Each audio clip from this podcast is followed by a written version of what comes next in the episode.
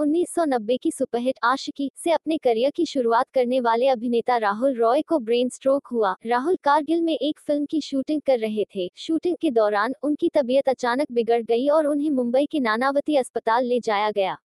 PTI के मुताबिक राहुल को 2 दिन पहले नानावती में भर्ती कराया गया था। मीडिया रिपोर्ट्स के मुताबिक 52 वर्षीय राहुल रॉय फिलहाल आईसीयू में हैं। उन्हें प्रगतिशील मस्तिष्क आघात था, लेकिन अब वह ठीक है और इलाज के लिए प्रतिक्रिया दे रहा है।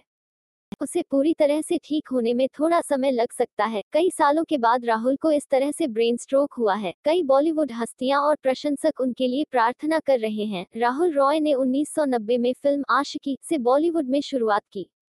वह उस समय अपनी लोकप्रियता के चरम पर थे। तब से उन्होंने 47 फिल्में साइन की हैं, लेकिन आशिकी के बाद उनका जादू नहीं चल पाया और वह लाइमलाइट से दूर चले गए।